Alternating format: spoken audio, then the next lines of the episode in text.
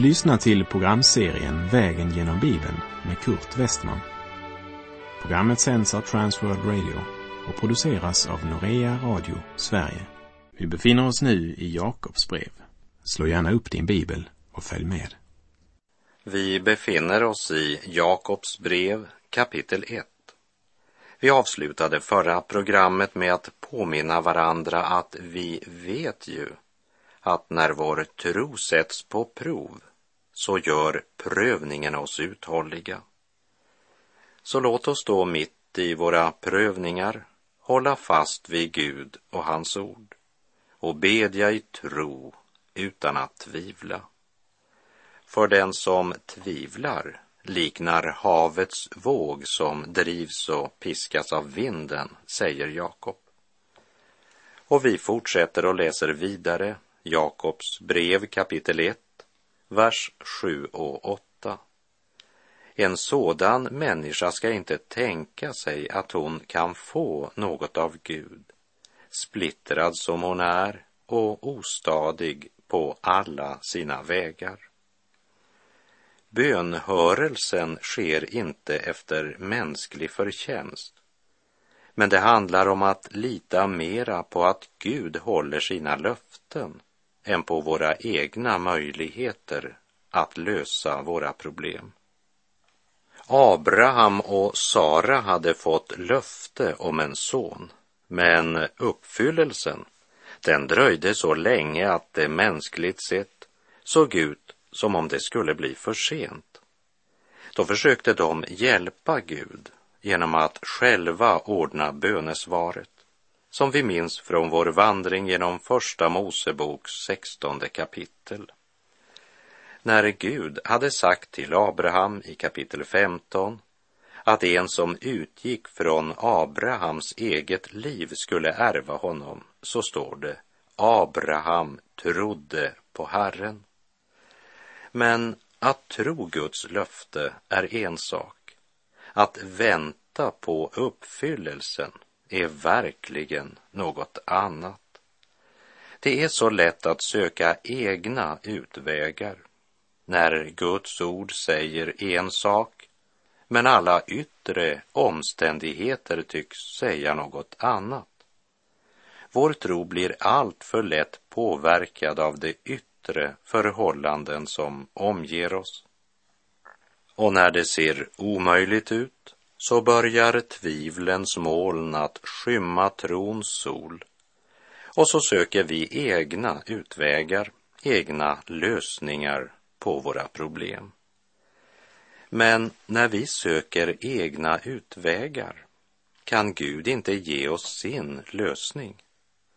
Därför är det viktigt att vi blir påminda om att förtrösta på Gud, räkna med Gud istället för att låta yttre förhållanden styra vår tro.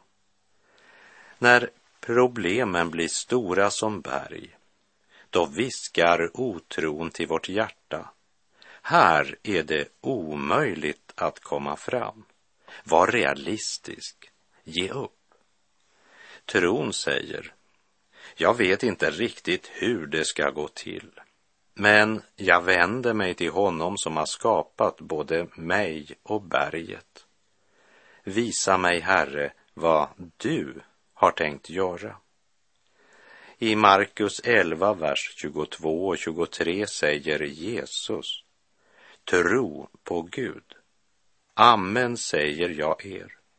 Om någon säger till detta berg, lyft dig och kasta dig i havet, och inte tvivlar i sitt hjärta utan tror att det han säger skall ske, då skall det ske. Den troende behöver inte bokstavligen kasta berg runt omkring sig. Men han behöver kraft till att leva och möta alla berg av svårigheter och problem som är så stora att det mänskligt sett är omöjligt. Därmed har jag inte sagt att Jesus också menar det bokstavligen. Men initiativet ligger alltid hos Gud. Om Gud uppenbarar för mig att det är ett berg han önskar flytta, så ska jag tro att han vill göra det, hur omöjligt det än ser ut. Men det handlar djupast sett om att tro mera på vad Gud har sagt än på de yttre omständigheter. Det är därför Paulus säger i Efeserbrevet 3.16 Jag beder att han på ett sätt som svarar mot hans rika härlighet ska ge er styrka till den invärtes människan genom sin ande. Inte bed för mig att jag ska kunna flytta Sälenfjället. Jag kan inte se poänget med att flytta det berg eller fjäll som Gud både har skapat och också placerat i sin visdom. Jag önskar i alla fall inte placera Sälenfjället i havet. Men jag säger rakt ut att jag önskar bli styrkt i min invärtes människa genom Guds helige ande. Det finns ting som är större än att flytta på berg. Det som det hela handlar om och som jag tror Herren gör genom sin undervisning är att han ger dem denna visuella illustration för att få dem att ana vilken kolossal makt och kraft som finns i bönen. Det är samma sak Jakob säger oss. Vi ska inte låta yttre omständigheter splittra vår tro. Tro på Gud, förtrösta på Gud. Räkna med Gud. Låt det inte kastas hit och dit av alla livets vindar. Ett Guds barn låter sig inte styras av tidens vindar eller av det som ser omöjligt ut. Han vänder sig till Gud hur än det ser ut. För det är inte det synliga som styr hans tro. Vi riktar inte blicken mot det synliga utan mot det osynliga.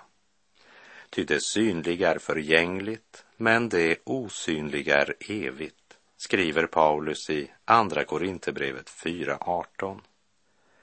Löftena kunna ej svika, nej, det står evigt kvar.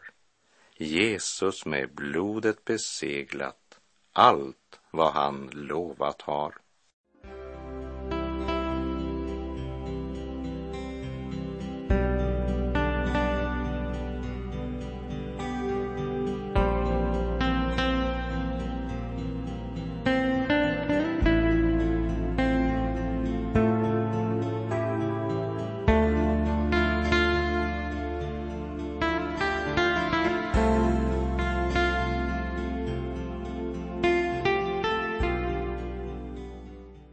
Vi läser i Jakobs brev kapitel 1, vers 9 och 10. En ringa broder ska berömma sig av sin höghet, en rik av sin ringhet. Han kommer ju att vissna bort som blommorna i gräset. En ringa broder skall berömma sig av sin höghet. Ja, det står faktiskt det i Guds ord. Berömma sig. Vad ska han berömma sig av? Av sin höga nådeställning i Kristus. Världens barn jagar jordisk rikedom och har sin berömmelse i vad de äger av ära, makt, pengar och aktier. Men ett Guds barn har sin glädje i gemenskapen med Gud och berömmer sig av sin ställning i Kristus. Jakob betonar hur värdelös den jordiska rikedomen är inför evigheten. Men den som ödmjukt bekänner sitt beroende av Guds nåd, han är bärare av den sanna höghet som består när allting annat faller. Sälj vad ni äger och ge gåvor. Skaffa er en börs som inte slits ut. en outtömlig skatt i himlen, dit ingen tjuv når och där ingen mal förstör. Ty där er skatt är, där kommer också ert hjärta att vara, säger Jesus i Lukas 12, vers 33 och 34. Och Jakob han uttrycker det så här. En ringa broder ska berömma sig av sin höghet. Den härlighet som Gud ger sina barn aktas ringa av denna värld. Men vi ska inte låta oss påverkas av världens hållning utan ha vår berömmelse i Gud och hans frälsningsverk. Jakob försöker vända läsarnas hjärtan till denna sanna rikedom som är oberoende av alla omskiftningar i denna värld. Detsamma säger Paulus när han skriver till de troende i Kolosse i de tre första verserna i Kolosserbrevets tredje kapitel. Då ni alltså har uppstått med Kristus, sök då det som är där ovan, där Kristus sitter på Guds högra sida. Tänk på det som är där ovan, inte på det som är på jorden. Ty ni har dött och ert liv är dolt med Kristus i Gud.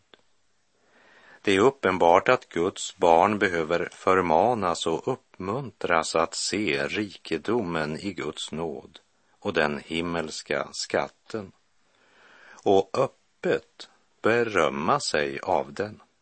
Det vill säga vittna om hur rikt det är att leva med Gud. Vilket ju då förutsätter att vi lever ett rikt andligt liv. Eljest blir ju vårt vittnesbörd falskt. Och skulle du äga stor jordisk rikedom, så beröm dig av din ringhet, skriver Jakob. Den som är rik behöver verkligen be om andlig visdom till att genomskåda hur osäker den rikedomen är, så att han inte riktar sin blick mot det synliga, utan mot det osynliga. Ty det synliga är förgängligt, men det osynliga är evigt. Han kommer ju att vissna bort som blommorna i gräset och då är det bara en sak som är viktig. Att ha sitt namn skrivet i Livets bok och att ha sin skatt i himlen. Vi läser Jakobs brev 1, vers 11. Solen går upp med sin brännande hetta och sveder gräset så att dess blommor faller av och dess skönhet förgår. Så skall också den rike vissna bort mitt i sin strävan. Den som inte är buren av något annat än jordisk rikedom och berömmelse vissnar plötsligt bort då han minst hade väntat det. Precis som när torkan kommer och solen inte tar hänsyn till hur vacker en blomma är utan får allt att förvissna. Så ska den som inte är rik i Gud vissna bort. Den första saltarsalmen säger att den som inte vandrar i ogudaktigas råd och inte går på syndares väg, han är salig och han är som ett träd planterat vid vattenbäckar som bär frukt i sin tid och vars löv inte vissnar. En god och härlig bild på på nyttfödelsens under. Men det finns en sorglig kontrast till på nyttfödelsen. Och det är den som är rik i sig själv och allt han menar sig äga här i denna värld av rikedom, berömmelse eller personlig förmåga. Om en sådan säger Jakob, att solen går upp med sin brännande hetta och sveder gräset så att dess blomster faller av och dess skönhet förgår. Så skall också den rike vissna bort, mitt i sin strävan. Den glans som han berömt sig av under en kort tid och som imponerade så många slocknade plötsligt och överraskande. Medan den prövade själ som kanske inte alltid förstod Herrens tuktan och alla prövningar i livet nu visar sig äga en evig höghet. Livets krona som nu strålar med gudomlig glans. Vi läser Jakob 1, vers 12. Salig är den som håller ut i prövningen. Ty när han har bestått sitt prov skall han få livets krona som Gud har lovat dem som älskar honom. Frestelser, tuktan och prövningar hade det varit många av. Men i allt detta förblev han hos Gud. Han höll ut i prövningen. Han bestod provet. Och den Gud som lovat honom livets krona kommer inte att svika sitt löfte. Den som förblir hos Gud skall få erfara att Gud kommer att ge honom det han har lovat. Gud är trofast, så göds sången från Guds folk i forna dagar. Samma sång från tid förgången tonar ännu lika klar. Salig är den som håller ut i prövningen, ty när han har bestått sitt prov skall han få livets krona som Gud har lovat dem som älskar honom.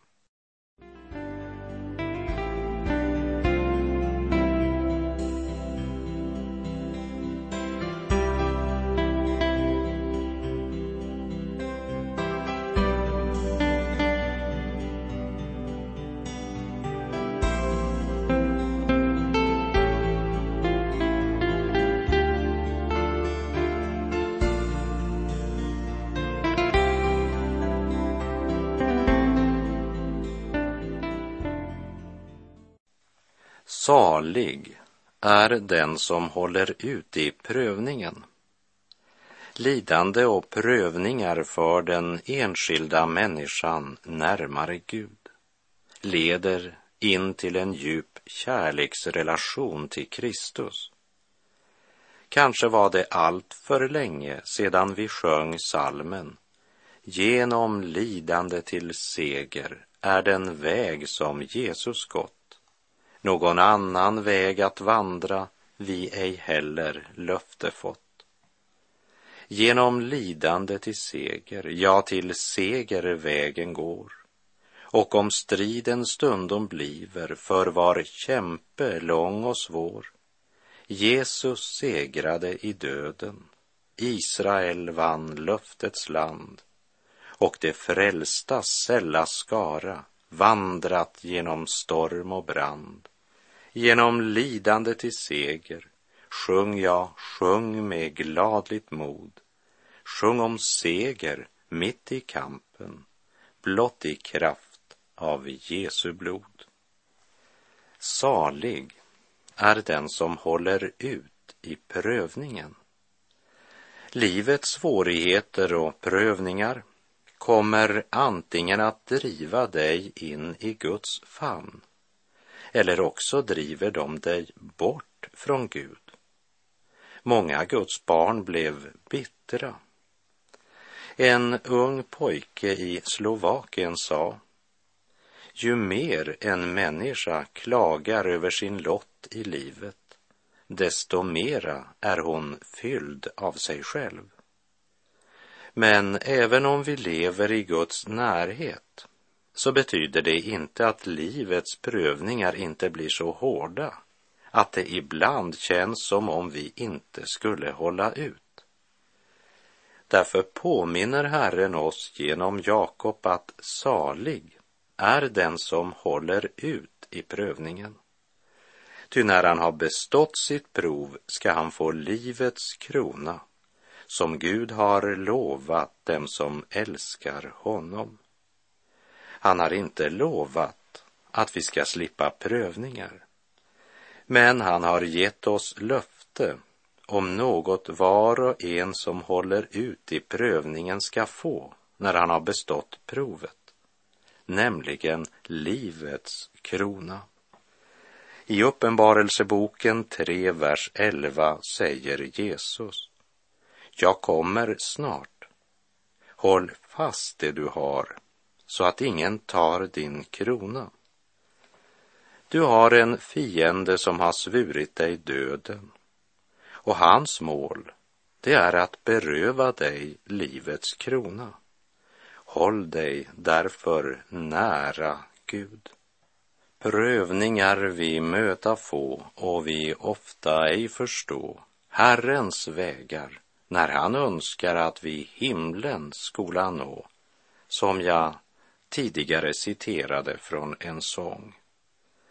Jakob påminner oss att även om Gud kan fostra oss genom svårigheter och prövningar av olika slag, så är det aldrig Gud som frestar oss att synda. Det är det viktigt att ha klart för sig.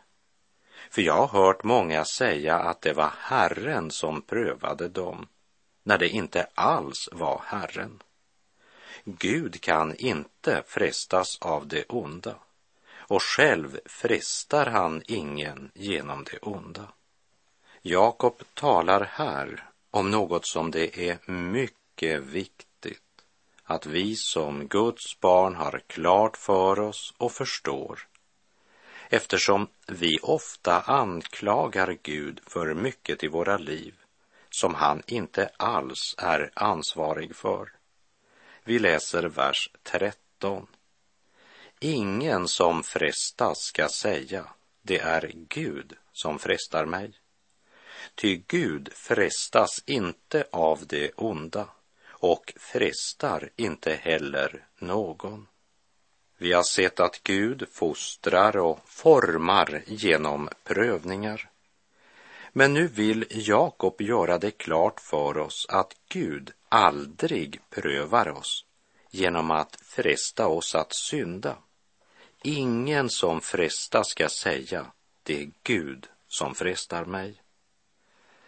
Här talar Jakob om våra syndiga handlingar.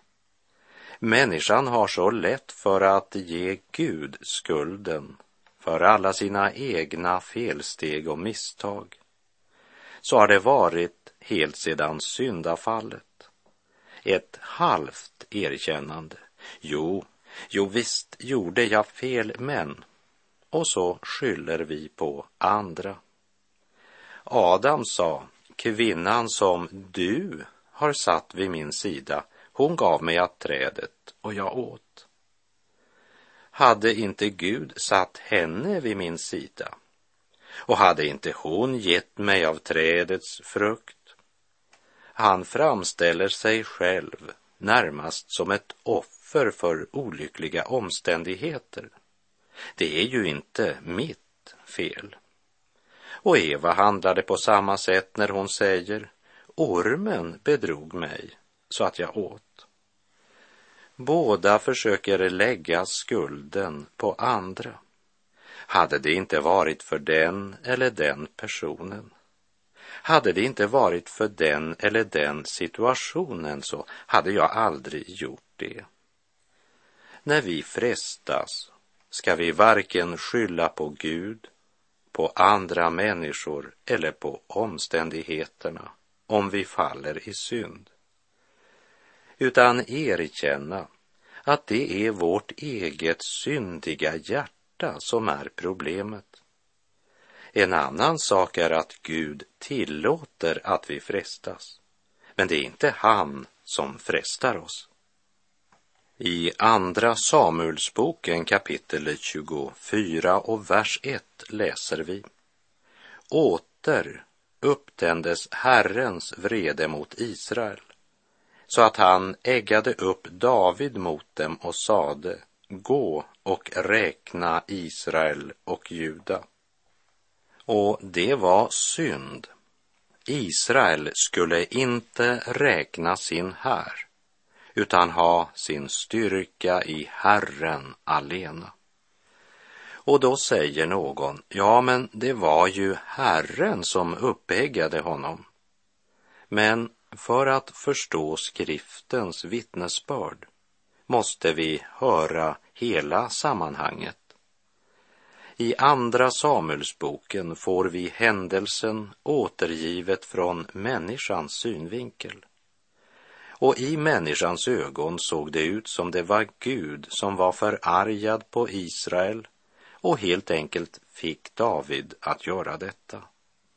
Men i första krönikerboken, som återger samma händelseförlopp sett ifrån Guds tron, så sägs följande, första krönikerbok 21, vers 1.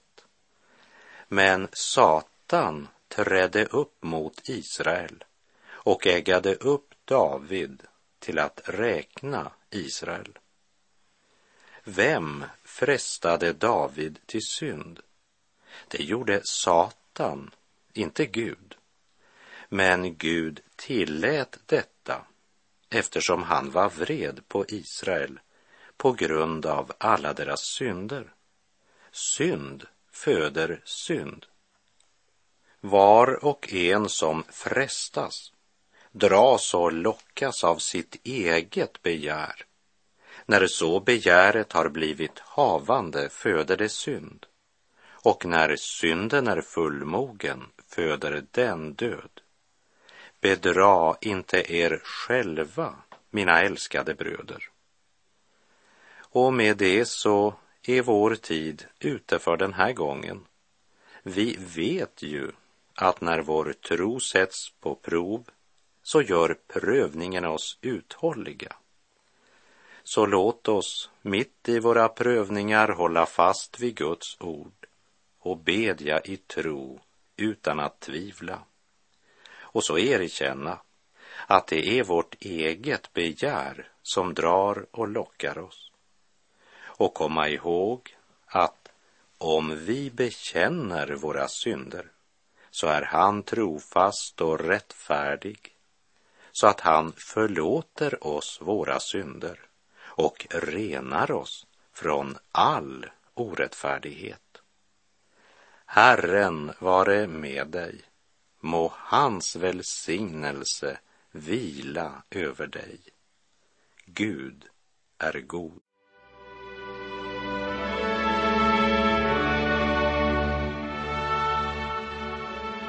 Du har lyssnat till programserien Vägen genom Bibeln med Kurt Westman som sänds av Transworld Radio. Programserien är producerad av Norea Radio Sverige. Om du önskar mer information om vårt radiomissionsarbete så skriv till Norea Radio Sverige, box 3419 103 68 Stockholm. Adressen är alltså Norea Radio Sverige box 3419. Postnumret 10368 Stockholm.